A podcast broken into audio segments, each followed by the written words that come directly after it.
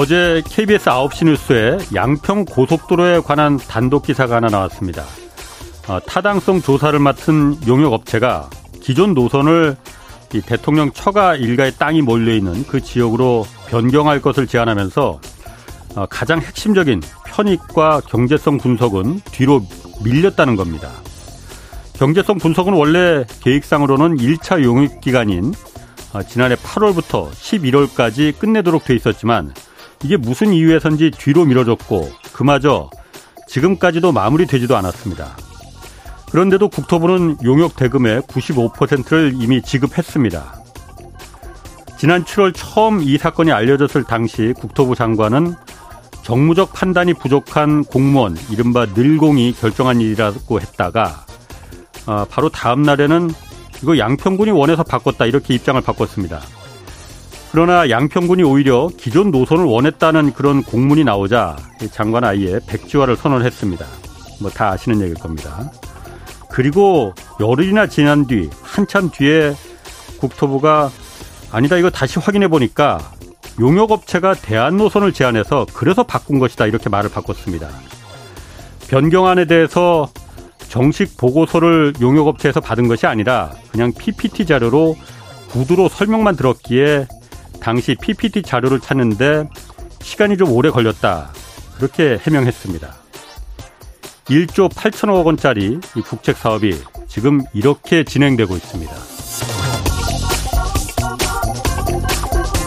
네, 경제와 정의를 다잡는 홍반장 저는 KBS 기자 홍사원입니다. 홍사원의 경제쇼 출발하겠습니다. 유튜브 오늘도 함께 갑시다.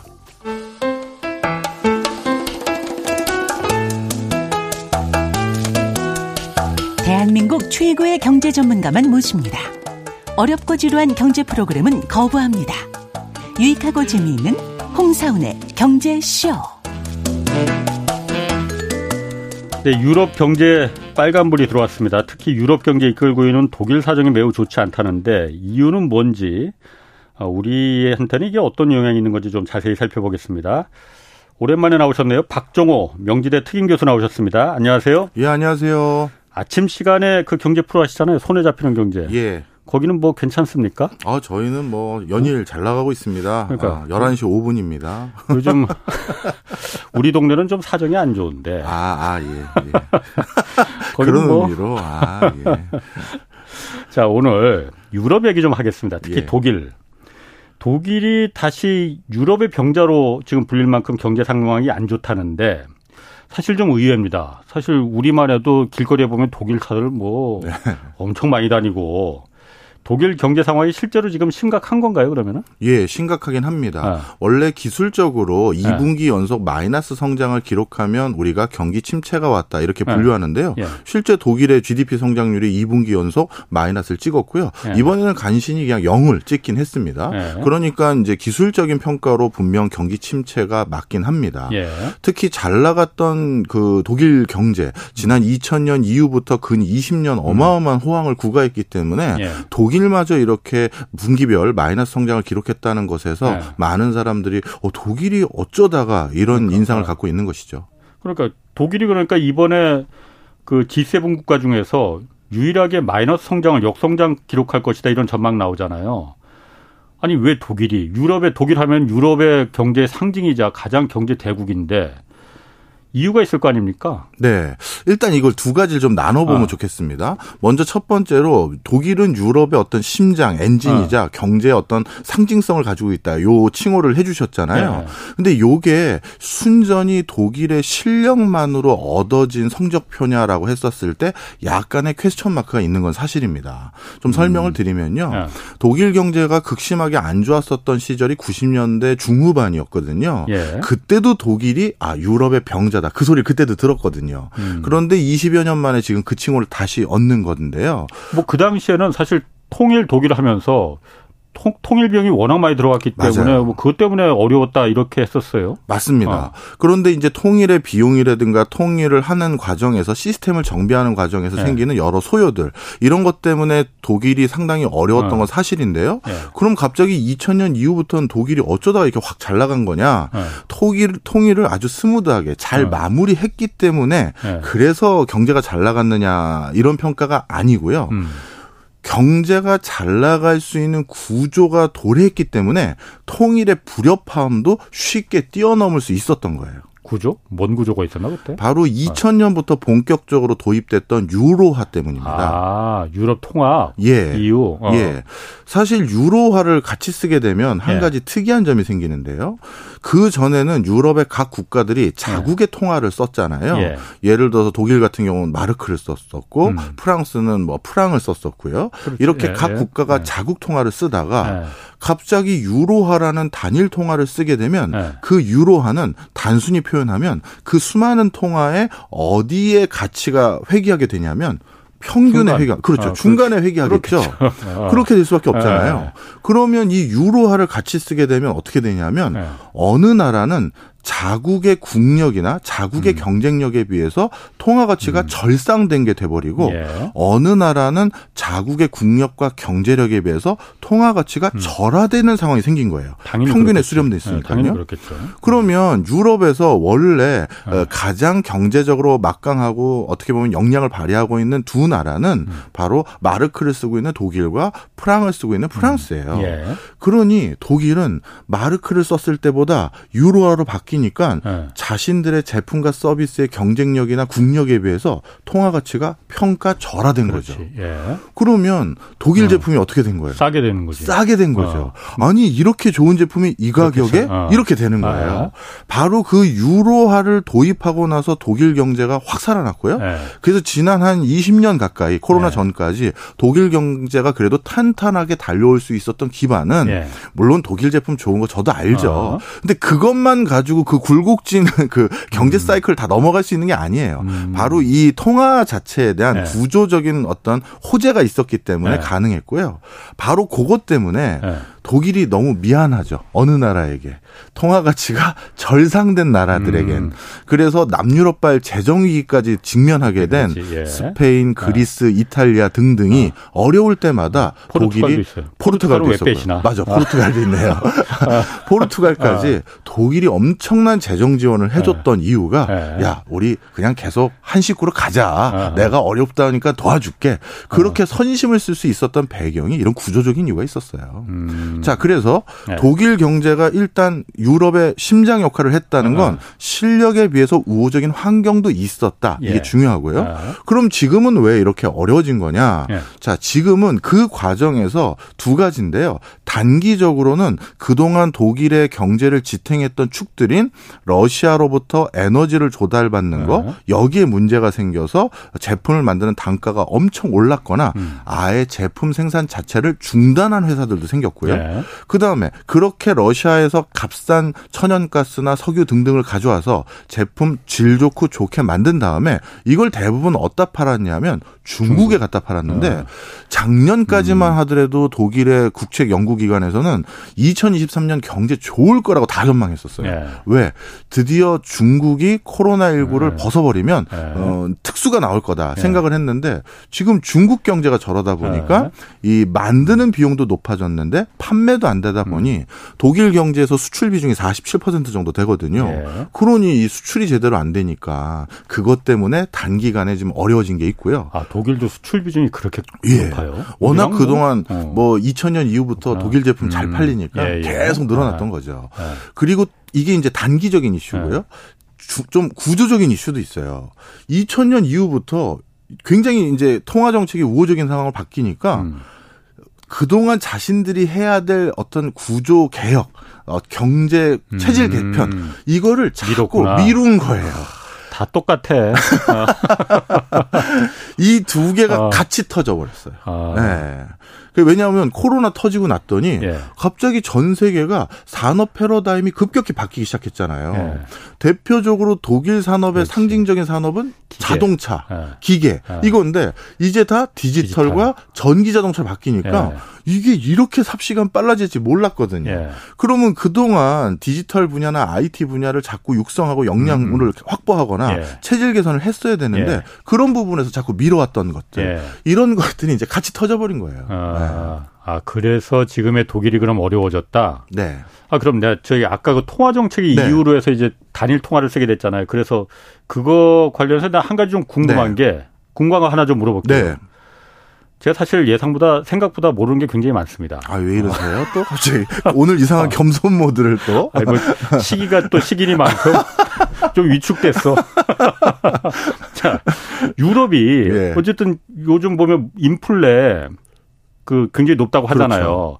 어 5.3%라고 해요. 그러니까 지난달 물가 상승률이. 그럼 이게 독일도 있고 뭐 영국은 이유가 아니니까 네. 뭐 프랑스도 있고 뭐 그리스도 있고 여러 군데 있잖아요. 다 물가 상승률이 물가가 다를 거 아니야. 네. 5.3%라는 건 평균한 겁니까? 그럼 이것도? 평균입니다. 그럴 그렇죠. 것 같아. 예. 아, 평균할 것 같으면은 그러면은 물가를 통제하는 게 미국도 그렇고 한국도 그렇고 다들 어, 통화 정책으로 기준금리를 갖다가 이용해서 물가를 인플레를 많이 좀 누그러뜨리고 잡잖아요.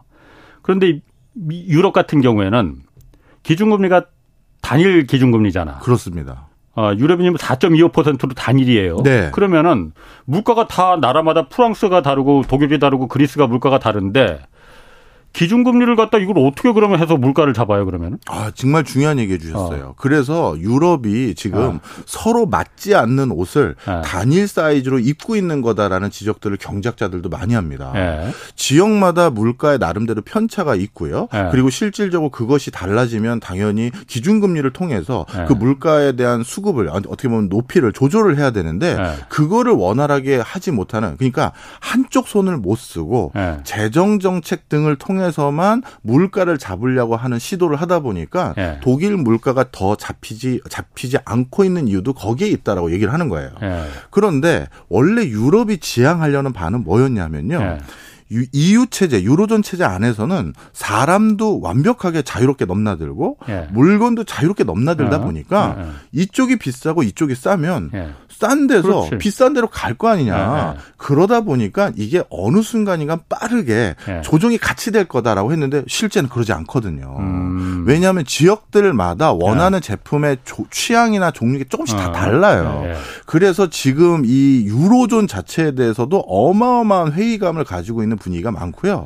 그러면 물가는 결국 어떻게 잡느냐? 어, 재정 정책에 대해서 국채 발행이나 이런 것들은 각 국가가 나름대로 재량권이 있거든요. 예. 바로 그런 걸 통해 통해서 관리하는 거가 더 많이 천착되어 있죠. 네. 음, 그런 그런 쪽으로 재정 정책을 통해서 통화 정책으로는 이거 잡기가 힘 잡을 수가 불가능하겠네. 그렇죠. 하나마다 다르니까. 예. 그럼 사실 제가 그냥 생각해 보니까 유럽이 사실 유럽도 그렇고 전 세계가 다 이런 인플레를 경험해 보지 않았었 못했었잖아요. 네, 그러니까 여태까지는 이게 뭐 금리 기준금리가 단일 기준금리로 돼 있어도 그렇게 크게 나라가 뭐 불만이 있거나 그러지는 않았을 것 같은데 지금 이렇게 인플레가 갑자기 40년 만에 깨어나서 튀어나오다 보니까는 입이 대빨만 아 이렇게 나온 나라들도 많이 있을 많죠. 테고 그렇겠네 그러면은 예. 그럼 이걸 갖다가 야 기준금리는 그럼 그 통화는 같이 쓰더라도 기준금리는 따로 쓰자 이렇게 그렇게는 불가능한 건가요? 어, 그래서 그렇게 그냥 어. 통화는 같이 쓰지만 기준금리를 따로 쓰는 어. 거는 시스템적으로 저희가 아직까지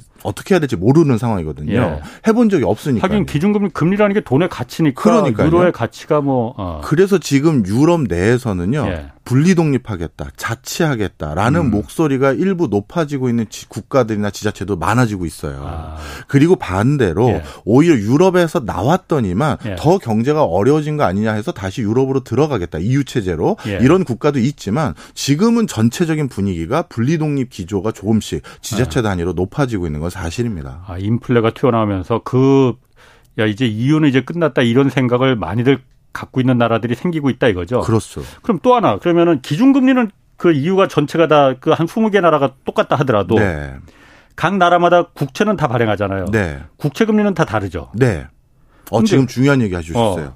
기준금리라는 게 어. 기준이 금리가 똑같은 거지 어, 어. 시중에 우리가 적용받는 금리는 당연히 국가마다 다른데요. 어. 그러면 시중 금리가 이렇게 국가마다 다른 이유는 어. 그 국가마다 발행하는 국채의 양이 달라지잖아요. 아, 양이 그렇죠. 그러다 음. 보니까 기준 금리에 따라서 국채 금리가 영향을 받는 것이고 또 국채 금리는 다시 우리 주택담보대출 금리라든가 시중 금리에 또 영향을 그렇지. 주잖아요. 예. 그러다 보니까 마치 유럽 어딜 가도 내가 우리가 예금을 들거나 네. 대출을 받을 때 동일한 금리를 적용받는다. 이건 오해세요. 네. 왜냐하면 아까 말씀드린 것처럼 국가마다 국채를 그렇지. 발행할 수 있는 재량권은 네. 나름대로 있기 때문이죠. 예. 그래서 제한적인 아마 네. 그 물가를 조정할 수 있는 수단을 금리가 아예 없는 건 아니고 음. 이렇게 국채 등을 국채 통해서 이렇게 조정이 되는 경우 있죠. 그건 일본하고도 비슷하네 그러면은.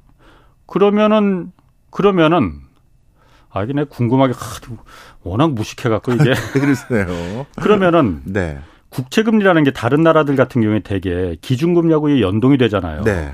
완전히 그 동일 비례하지는 않지만 네, 기준금리가 국채금리에 영향을 주고 네. 어떤 때는 시장금리가 기준금리에도 영향을 주고 그러잖아요. 네.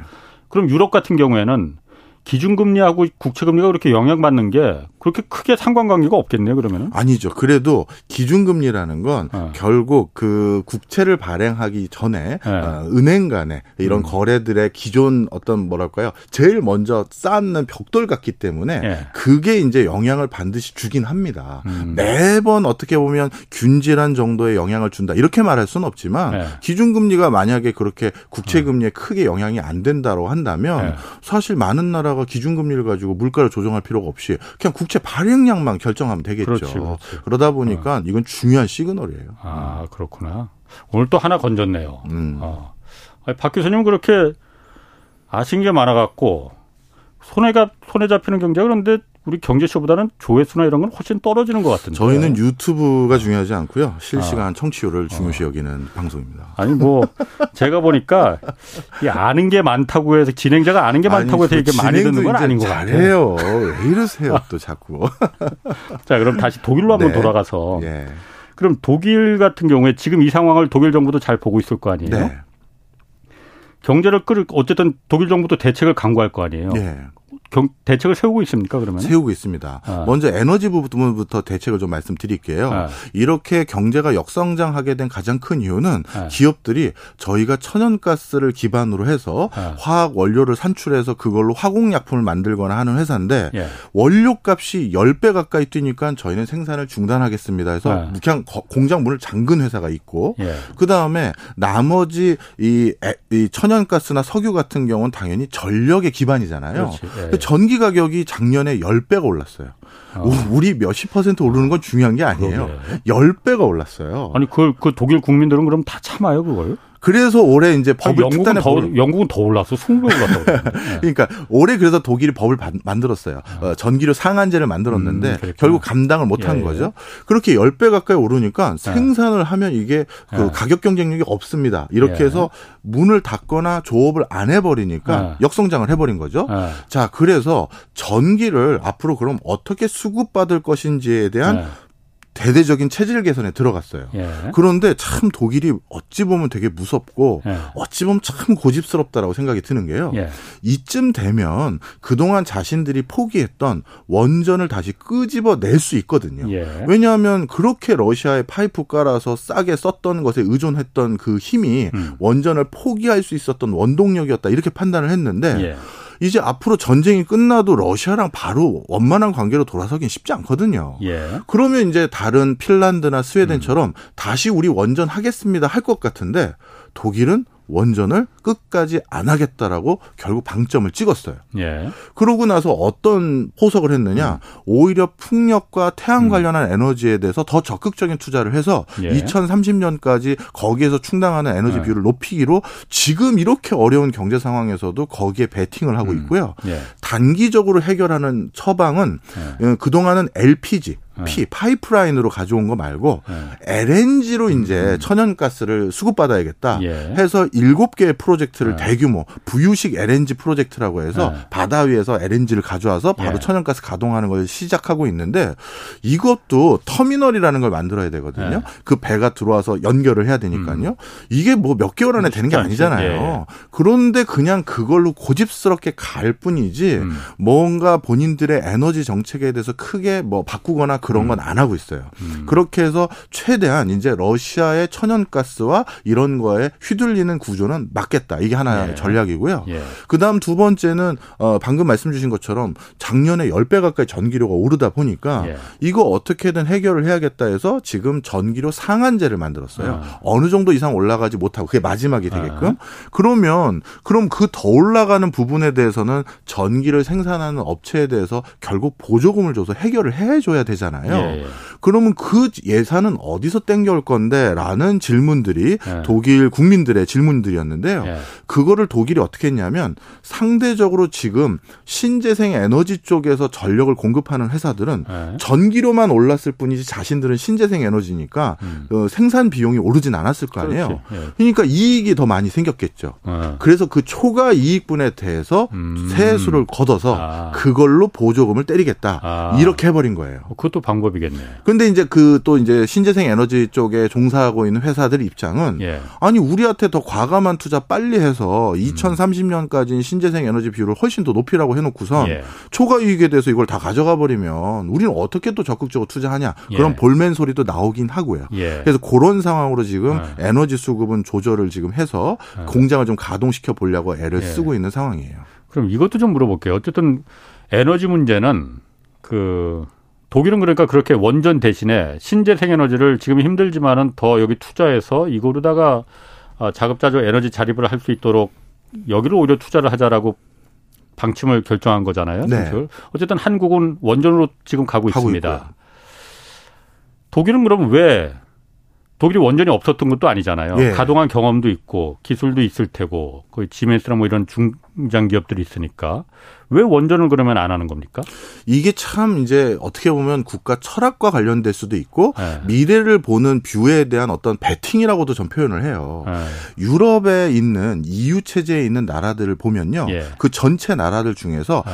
친원전, 그러니까 원전의 친 정책, 에너지 정책을 음. 가지고 있는 나라가 비중이 50%가 조금 더 넘어요. 음. 그리고 반원전 기조를 가지고 있는 나라가 50% 조금 안 되고요. 음. 그러니까 유럽 각 국가도 원전에 대해서 어. 고민이 너무 많아요. 네. 지금 러시아에서 다 멀리 저그 음. 프랑스 근처까지 다 파이프로 네. 다 가져왔던 거 아니겠습니까? 예.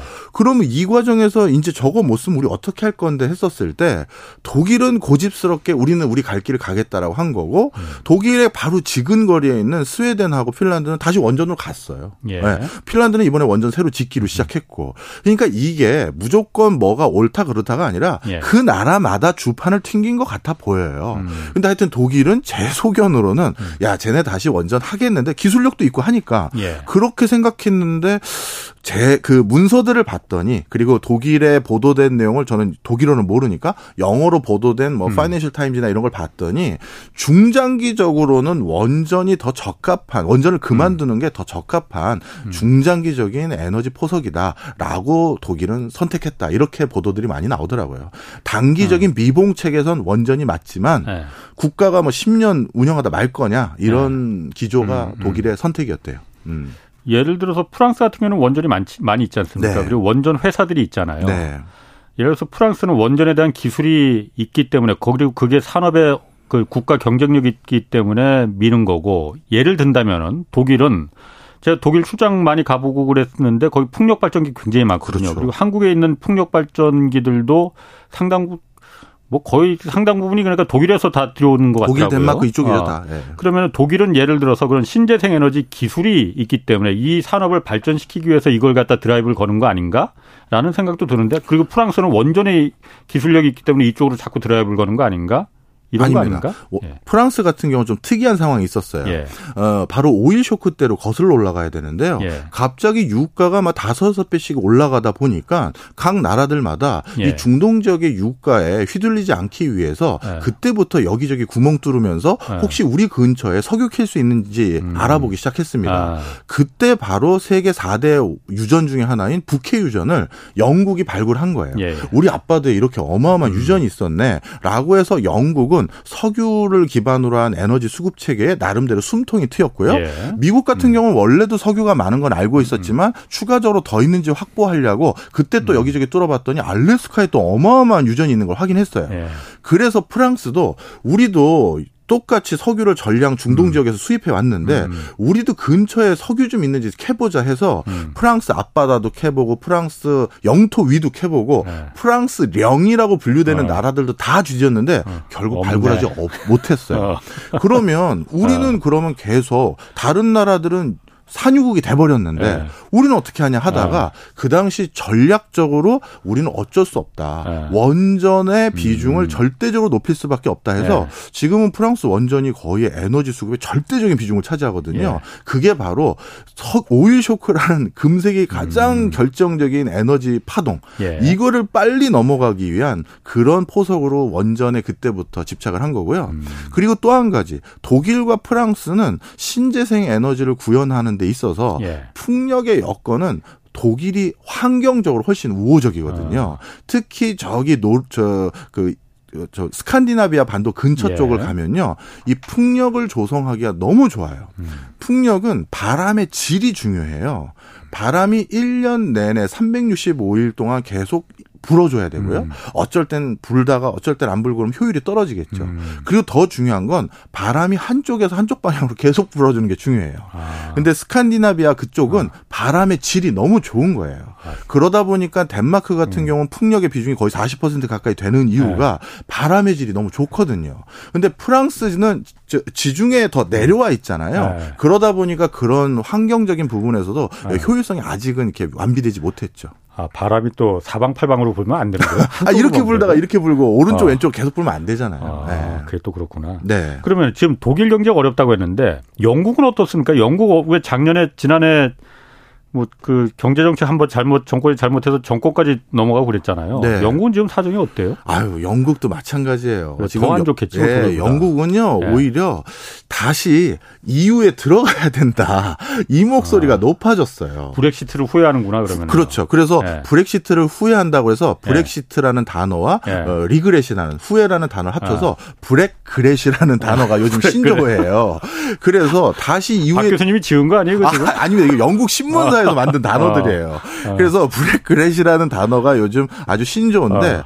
영국이 EU 체제에서 벗어나기 위해서 지난 또 3, 4년 이상 동안 법과 제도를 다 바꿨을 거 아니겠어요. 예.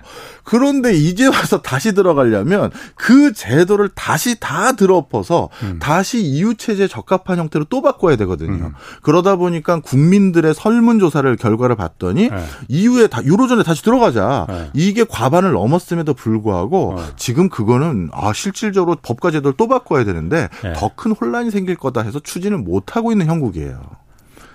추진을 못 한다. 네. 그럼 그 브렉시트가 유로 EU 체제로 영국이 다시 들어가는 게 지금 유리하지 않다는 얘기예요. 그러면은 영국, 국민들은 원하지만은 그러니까 정치가들은 어. 국민들의 의견을 전혀 못 본 척할 수는 없잖아요. 네. 이렇게 의견이 과반 이상의 설문조사가 예, 예. 다시 들어갑시다라는 얘기가 나오면 예. 거기에 대해서 좀 더 적극적으로 검토라도 해보고 해야 되는 게 맞는데. 예. 그동안 너무 또 다른 방향으로 어. 법과 제도를 다 바꿔왔는데 이걸 다시 다 바꾸려니까 뭐 면이 면 때문에 그런 건 아니겠지만 네. 야 이게 어마어마한 정책적 혼란이다. 어. 그 많은 기업들도 그런 노선에 맞춰서 음. 또 다리 또 다시 투자도 어. 하고 한 게 있을 텐데 그래서 이게 더 큰 경제적인 악수가 될 것을 우려하는 거죠. 그렇구나. 그러면은 만약에 이런 가정을 해보면 어, 영국이 어쨌든 EU 통합할 때 다른 건 통합하더라도 통화만큼은 우린 파운드를 그냥 계속 쓰겠다. EU로 안 쓰겠다라고 했잖아요. 네. 만약에 그때 영국이 파운드화를 버리고 다른 나라들처럼 EU로 통합을 했다면은 그때 이제 그 프랑스나 독일이나 이쪽 나라들은 아까 말씀하신 대로 통화 가치가 이제 절하돼 갖고 유리했지만은 다른 나라들은 불리했다는 거잖아요. 네. 만약 그때 영국이 EU 체제에 들어갔다면은 영국은 망했습니까? 흥했습니까? 이게 가정이긴 하지만요. 아. 영국이 그때 절대 파운드를 버릴 수가 없었어요. 왜냐하면 네. 실제 많은 분들이 전 세계에서 금융의 최강 금융 산업이 네. 가장 발달한 나라들을 네. 미국에 있는 투자 은행들을 꼽으시잖아요. 뭐 네. 골드만삭스나 JP 모건이나 네. 뭐 이렇게 꼽으시는데 그건 굉장한 착각입니다. 음. 미국의 금융 산업은요. 정말 다국적으로 글로벌화 됐다라는 표현에 있어서 영국의 금융 회사보다는 조금 미진한 면도 있어요. 왜냐하면 음. 미국의 금 금융회사의 매출 규모를 보면 네. 미국은 자국 내의 시장 규모가 너무 크다 보니까 네. 국내 비중이 훨씬 더 높아요. 예. 미국의 금융회사들은요. 음. 아 거기 구글 있고 MS 있고 아마존 있는데 네. 못하러 외국에 저기 네. 수단, 콩고, 뭐 모잠비크까지 네. 투자하겠어요. 예. 그런데 영국은 그야말로 대영 제국 시절부터 그 전에는 동인도 제국 그 저 회사 때부터 예. 전 세계의 금융망을 가져야지만 예. 이 식민지를 관할하고 영향을 미칠 음. 수 있기 때문에 예. 진짜 전 세계 아주 영세한 국가, 개발도상 네. 국가들에게도 모두 네트워크가 지점을 구축했던 금융회사들은 예. 뭐 스탠다드 차타드를 비롯해서 HSBC 등등 예. 이런 영국계 금융회사들이에요. 예. 지금도 영연방 연구라고 영연방 국가라고 해서 음. 그 Commonwealth 국가들이 이 네트워크로 금융은 거의 영국 걸 쓰고 있거든요. 음. 그런데 그거를 고스란히 유럽에다 갖다 바친다? 음. 영국은 절대 그런 일을 할 수가 없어요. 음. 영국에서 가장 중요한 산업은 금융이거든요. 네. 그러다 보니까 다 우린 들어갈 거 거고 우리의 네. 안고 같은 네. 금융업은 안 되라고 그때도 네. 그렇게 생각한 거죠. 아, 파운드와의 가치가 영국의 주 산업이 독일이나 프랑스는 제조업이지만은 영국은 금융업이 금융이에요. 주 산업이었기 그럼요. 때문에 네. 이걸 들어갔다가는 다 털린다. 아, 그래서 들어가질 않았다. 네. 그 그럼 결과적으로 보면은 잘한 일이었습니까? 그럼 그때는 잘했고요. 네. 그런데 이제 워낙 네. 제조 경쟁력이 약화되고 있는 상황에 네. EU 체제의 자유무역 기조에 같이 편제되다 보니까 네. 뭐 중동 지역에서 음. 넘어오는 이민자들 음, 그리고 음. 값싼 유럽에 동유럽의 공장 만들어서 거기서 생산한 제품들이 네. 영국까지 넘어오다 보니까 네. 영국 국민들이 내 일자리가 자꾸 유로 체제, EU존 체제 때문에 음. 없어지는 거 아니냐 예. 나가자 이렇게 얘기를 했던 것을 수용해 버린 거죠. 음. 그랬는데 지금 왔더니 예. 제조 경쟁력이 다시 살아나는 게 아니라 예. 전 세계에서 원래 글로벌 기업들이 예. 유럽에 장사하려면 유럽의 헤드쿼터를 어딘가 둬야 되잖아요. 예. 근데 유럽 헤드쿼터를 대부분 상당 부분 어디에 뒀냐 하면 예. 뭐 독일도 일부 있고 프랑스도 일부 있지만 상당히 많은 회사가 영국 런던에 음. 있었어요. 왜냐하면 사업하려면 금융 서비스를 상당히 많이 지원받아야 되거든요. 예. 그런 최첨단 금융 서비스가 영국에 많았기 때문인데요. 예. 그런데 그 영국에 있던 그 수많은 다국적 기업들이 영국에 있으면 EU 유로존 체제 가 아니잖아요. 그렇지. 그래서 네. 짐 싸고 네. 네덜란드, 프랑스, 독일로 다 가버린 거예요. 음. 그러니 브렉시트 했더니 제조 경쟁력은 여전히 더 떨어져만 가고 그렇지. 예. 금융이나 다른 글로벌 기업들이 여기 와서 일자리 창출했던 것마저도 뺏겨 버렸다. 음, 음. 요즘 이 소리가 나온 거죠. 그렇겠네. 음. 네. 그럼 지금 유럽 같은 경우에 물가가 네. 아까 평균은 5.3%라고 했는데 네. 뭐 영국은 그보다 더 높은 것 같고 독일도 지금 물가가 좀 높잖아요. 네. 다른 나라들은 미국도 그렇고 어, 요즘 다시 좀 지난달에 다시 또 올라가긴 했지만 한국도 그렇고 약간씩 잡혀가는 듯한 어쨌든 수치상으로 보면 그런 기미가 보이는데 네.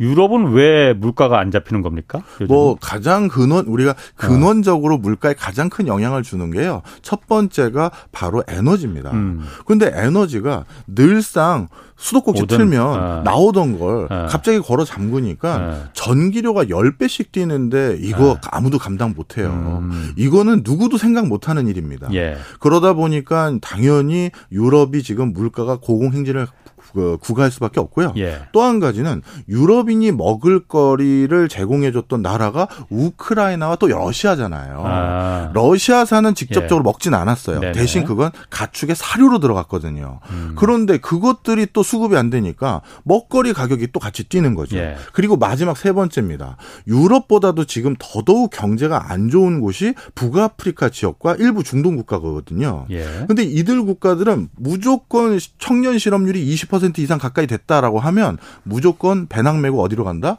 유럽으로, 유럽으로. 가잖아요. 어. 지금 유럽 국민들이 우리 먹고 살 것도 어려운데 어. 또저 난민들 어. 이민 불법 이민자들 넘어오는 거 이거 막아달라는 거거든요. 예. 그런데 이게 또 동전의 양면 같은 건데 이렇게 저임금 저숙련 근로자들이 유럽에 왔기 때문에 음. 인건비를 그래도 눌러주는 효과가 있었던 거예요. 예. 물건 만들고 서비스 어. 제공하는데 가장 중요한 코스트는 또 인건비잖아요. 그렇죠. 예. 그런데 이런 걸 또 난민 방지하겠다고 막아버리니까 예. 당연히 그 과정에서 또 인건비가 예. 올라가는 요소가 또 생기는 거고요. 음. 이런 악순환이 겹치면서 유럽 경제가 물가가 폭등한 상황이고요.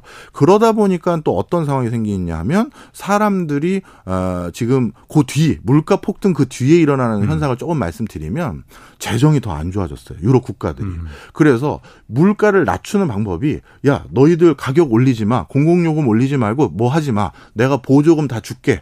그 당분간 누르고 있어. 이렇게 할 수도 있잖아요.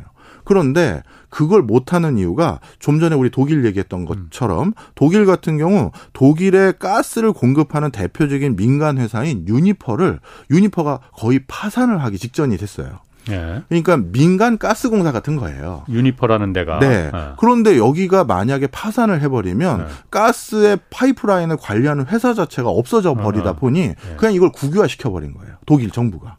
그러니 이런데 또 돈 들어가는 거죠. 그러니 음. 물가를 낮추기 위해서 정부가 뒤에서 지원해 줄 테니 가격 네. 올리지 마십시오. 어. 이런 거를 함부로 지금 단행하기가 어려운 게 유럽 국가들의 형편이고요. 네. 그 다음에 일반적으로 유럽인들이 좋아하는 식품류가 네. 유기농이었어요. 유럽인들도 건강에 대한 그렇지. 의식이 예, 예. 높아져서요.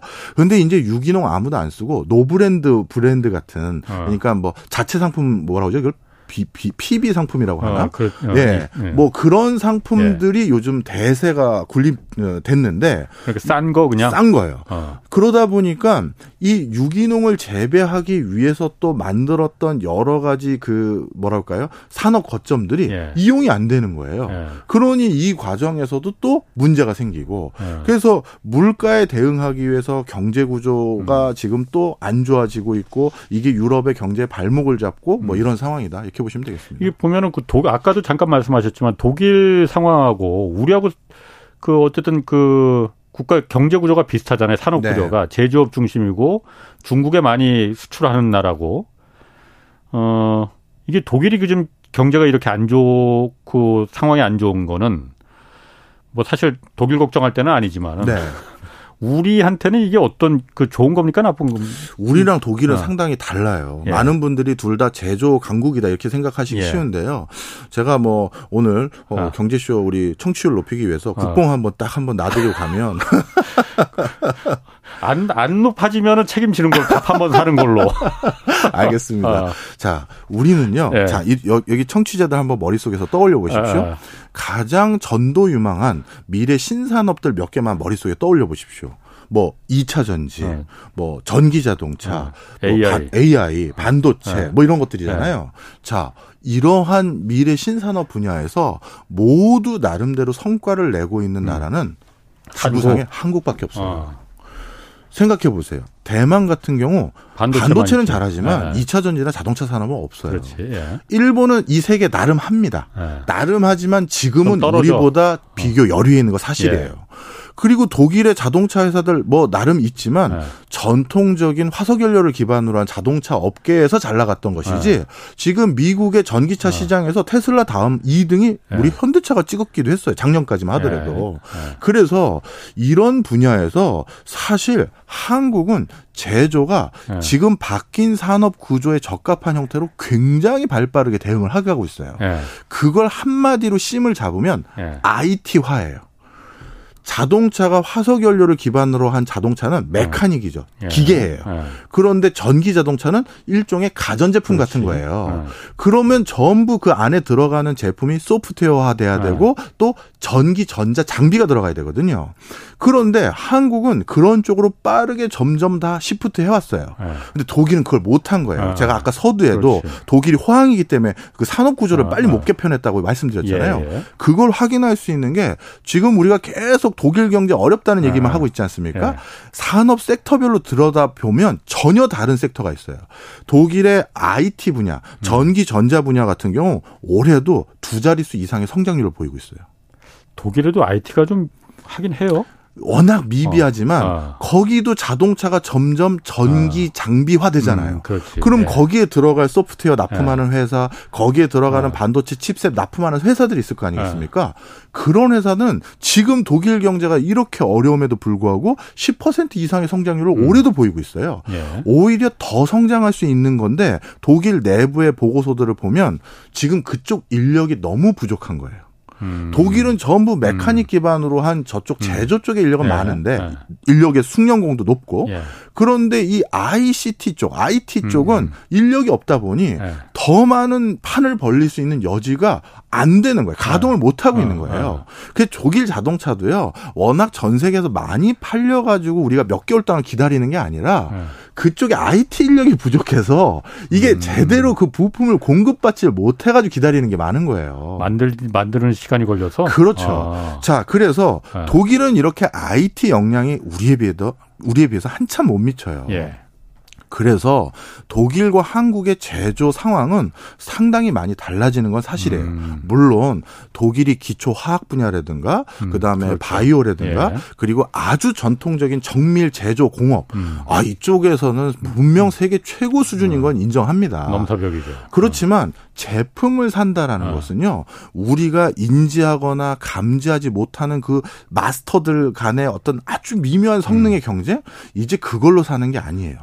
음. 보이는 부분, 내가 체감하는 편리성, 네. 그리고 체감하는 변화 음. 이게 훨씬 소비자들에게 뭐 뭐라 할까요? 뭐 구매를 이끌어내기가 음. 훨씬 용이하거든요. 예. 바로 그런 점에서 한국 기업들이 훨씬 더 진취적이에요. 저는 그래서 음. 독일과 한국의 제조 여건과 기질이 네. 많이 달라졌어요. 네. 아, 그런 면에서.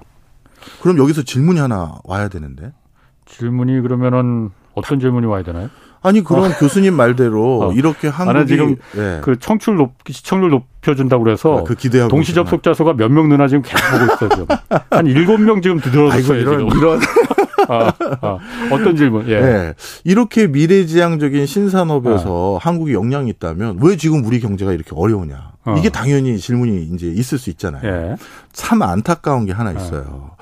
지금 원래 예. 우리나라가 저는 불황이거나 예. 불황을 걱정하는 이런 기조가 없어야 될 상황이거든요. 근데 이런 문구가 자꾸 나오는 이유가 미국의 정책 기조가 바뀌었기 때문이에요. 음. America First가 아. 트럼프의 정책 기조였고 예. 바이든은 정확히 말하면 America Only잖아요. 음. 미국 우선주의. 음. 미국에서 물건 팔고 싶으면 미국의 공장 지어 예. 이거잖아요. 예. 그러다 보니까 어떻게 됐느냐? 우리나라 2차 전지의 앵커 기업 세 군데가 전부 공장을 어디다 짓고 있어요? 미국에 짓고 있죠. 미국에 있죠. 예. 많은 분들이 앵커 기업 세 군데에서 공장 세 개 미국에 짓고 있다 이렇게 생각하시는데요. 그렇지 않습니다. LG 에너지 솔루션이 여섯 군데의 기가급 factory 공장 짓고 있고요. 음. SK온이 여섯 군데 기가급 factory 공장 짓고 있어요. 삼성 SDI가 좀 뒤늦게 시작해서 두 군데가 확정됐는데 다 합치면 14개예요. 음. 지금 미국에? 예, 미국에만. 그러니까 미국 자동차 회사들하고 합작 공장도 있고. 그렇죠. 어. 형태는 여러 가지인데. 예, 예. 그래서 만약에요. 미국의 America First, America Only 정책 기조가 없었다면 그 2차 전지 공장들 전부 어디다 지었을까요? 한국에. 한국이죠. 그렇죠. 그럼 지금 우리나라에서 뭐가 난리가 나야 되는지 아세요? 야, 우리나라에 울산 같은 도시 하나 더 생긴다며. 음. 야, 이 열네 개의 그 전 세계 어. 기가급 factory 공장이 전부 한 곳에 모여져 있는 뭐 두 네. 곳으로 나눌지 그건 제가 정하는 게 아니라 아주 높으신 분들이 정하는 네. 것이겠지만 그런 거 생긴다며 하면서 열네 개 지자체에서 우리 지자체에서 그렇지. 그거 유치하려고 음. 난리가 나야 음. 되고 그러면 건설 토목 경기도 지금 음. 같은 불황이 아니겠죠. 그렇지. 서로 컨소 네. 해가지고 우리가 그거 유치하자, 우리가 그거 따오자 네. 하면서 들썩들썩 해야 되는 거예요. 여러 가지 뭐 보조금도 얘기가 있을 그럼요. 어. 그런 상황인데 네. 이거를 지금 이제 전기 자동차 이제 막 시작한 산업인데 네. 그 산업의 가장 메인 공장을 지금 저기다 다 지어줬고 미국에. 그러면 음. 거기에 해당되는 1차 밴더, 2차 음. 밴더, 3차 밴더까지 앞으로 어디다 공장 짓겠어요? 당연히 미국이 그렇죠. 상당히 네. 많이 또 갈 거예요. 그렇죠. 그러면 기껏 우리는 먼 미래를 준비하기 위해서 2차 전지 그 다음에 전기 자동차 우린 진작부터 투자해 왔고 네. 변화해 왔는데 예. 그 수의 상당 부분을 음. 일정 부분 미국에 떠준 거예요. 음. 그러다 보니까 우리나라가 지금 경제 체질이 상당히 건전하고 잘 나갈 수 있는 여지가 많음에도 불구하고 음. 아, 고쳐야 될 것도 많지만 예, 예. 그런데도 그 수혜를 온전히 못 누리고 있는 이게 네. 참 안타까운 상황이에요. 지금 갑자기 동시 접속자 수가 한 100명 정도 늘었습니다. 어, 그러니까 제가 말 그박 교수님 말이 정확히 제가 동, 공감하는 게 많은 한국 기업들이 반도체니 배터리니 미국에 다 찾아가서 물론 거기 뭔가 득이 있으니까 그쪽으로 찾아가는 거겠지만은 어쩔 수 없이 가는 부분도 있잖아요. 미국이 네. 우리 미국 땅에 들어와서 시장이니까. 팔 짓지 않으면 우리 안 사주겠다고 해버리니까 그렇죠. 그러면 거기 많은 일자리가 생기고 투자가 몰리고 그러는데 그러면은 우리도 얻어야 되는 거 아니냐. 말씀하신 대로 그게 미국 땅에 안 지어졌으면 한국에 또 하나의 울산이 생겨서 여기서 한국 땅에서 많은 일자리와 투자가 그렇죠. 발생했을 텐데 그 부분을 우리가 포기하고 네. 희생하고 미국에 가서 지어준다는 거잖아요. 그럼 뭔가 좀 얻어와야 되잖아. 아, 그게 참 안타까워요. 미국은 야 그래서 너희들 물건 사주겠다는 네. 거 아니야 라지만 이게 제일 큰 소비 시장을 가지고 있는 사람이 어떻게 보면 갑질인 건지 모르겠습니다만 예. 조금 더 우리도 뭘 더 아, 우리도 뭘 음. 달라고 해야 되는 예. 그게 맞지 않는가 저는 그런 생각을 해요. 그러니까 음. 사실 TSMC 같은 경우에는 오늘도 기사에 나왔던데 보니까 그 미국에도 물론 공장을 짓는데 미국의 반도체 공장 짓는 거는 너무 이거 수지 타산이 안 맞는다. 차라리 일본에 일본으로 가겠다. 이렇게 그 방향을 틀었더라고요. 제가 좀 전에는 2차 전지 자동차 2차 전지 공장들만 14개 미국에 짓고 있다 말씀드렸잖아요. 예. 삼성에서 반도체 공장도 미국에 짓고 있고요. 예. 새로 할 거. 예. 삼, 현대자동차도 전기 자동차 공장 미국에 짓고 있어요. 음. 우리는 지금 2차 전지뿐만 아니라 미래 신수종 산업이 상당 부분 미국으로 거점이 옮겨가고 있어서 예. 어, 대만과는 좀 상황이 다른 것 같습니다. 음. 네. 그렇군요. 뭐 어쨌든 그래서 지금 뭐 우리나라가 어쨌든 어 수출로 먹고 사는 나라니까 예. 그러다 보니까 사실 수출이 지금 이게 회복이 안 돼서 걱정인데 9월 상순에도 지금 보니까는 수출이 줄어들었고 무역 수지 적자도 꽤 났어요. 12개월째 지금 적자가 나고 있는데 이 수출은 우리가 뭐 독일이나 지금 유럽 걱정할 때가 아니고 그렇죠. 어, 우리는 지금 수출을 어떻게 해야 되는 건지 이게 회복 가능성은 있는 건지 앞으로 정부에서 물론 어, 점점 갈수록 나아질 거다. 지금 바닥 찍었다라고 얘기는 하는데 어떻게 보십니까? 어, 당분간 예. 우리가 수출에 대해서는 예. 어, 수출 성적이 그렇게 우호적이지 않을 걸 약간은 음. 좀 어, 감안해야 될 것 같아요. 죄송한 얘기지만. 그 당분간입니까? 아니면 그 앞으로 상당 기간입니까? 전 솔직히 당분간이라고 말씀드리고 싶은 게요. 예. 지금 유럽 경제가 딱 하나 쳐다보고 있는 게 있어요. 예. 그리고 반대 유럽에 어떻게 보면 바로 직접적으로 관계돼 있지는 않지만 예. 우리나라 같이 제조 역량이 있는 국가들이 예. 쳐다보고 있는 게 예. 우크라이나 전후 피해 복구 사업이에요. 음. 원래 전쟁이 그렇지. 끝나고 나면 예, 예. 어마어마한 전후 피해 복구 사업이 열리거든요. 예. 독일을 비롯해서 폴란드, 음. 프랑스 다 그거 쳐다보고 있는데 예. 우리나라도 그런 부분에서 일부 참여를 한다면 음. 단기간에 수출 성적표 자체는 예. 일순간에 어떤 호황이 있기 때문에 음, 음. 개선될 여지가 있어요. 예. 그런데 중장기적으로 제가 약간 당분간은 숨고르기에 들어갈 가능성도 있다라고 말씀을 드리는 이유가 그동안 우리가 절대적으로 수출에 의존했던 중국을 음. 이제 쉽지 않을 것 같아요. 중국과 관계는 이제 어. 다시 복원되기 쉽지 않아 보입니다. 그러면 중국이라는 단일 시장 규모의 수출처를 음. 대체하려면 한 나라를 찾을 수가 없거든요. 그런 나라 없어요. 없죠, 없죠. 그러면 어. 이제 여러 나라를 네. 다시 수습해야 되는데 네. 뭐 UAE라든가 사우디 같은 중동 국가, 네. 그 다음에 인도네시아나 베트남 같은 또 다른 국가, 인도도 네. 들어가겠죠. 네. 그럼 그런 여러 나라들을 다 포섭해서 그 빵꾸난 매출을 다시 벌충하려면 펑크난. 예, 네, 어, 죄송합니다. 펑 어. 네, 그러려면 이건 시간이 좀 어. 걸려요. 어. 음. 그러니까 시간이 걸리면은 기다리면 그 벌충이 될 수가 있는 건지 그야말로. 그거는 우리 그, 기업들의 어. 노력 여부에 따라 달라지죠 노력 여부에 따라서. 네. 그 제가 최근에 그 엊그제 난 기사가 중국 그 화웨이가 네. 스마트폰을 하나 새로 출시했는데 거기 보니까는 7나노미터급의 그야말로 그 음. 반도체를 탑재했다는 거잖아요. 네. 기술 규제로다가 미국이 계속 반도체에 대해서 규제를 했는데도 불구하고 자체 개발했다는 거 아니에요. 네. 저는 이게 사실 야 그러면 이게 누구한테 기술을 전수받아서 개발한 거하고 완전히 밑바닥에 맨 땅에서부터 자체적으로 그야말로 맨 땅에 헤딩해서 개발한 거하고는 차원이 다른 건데 네.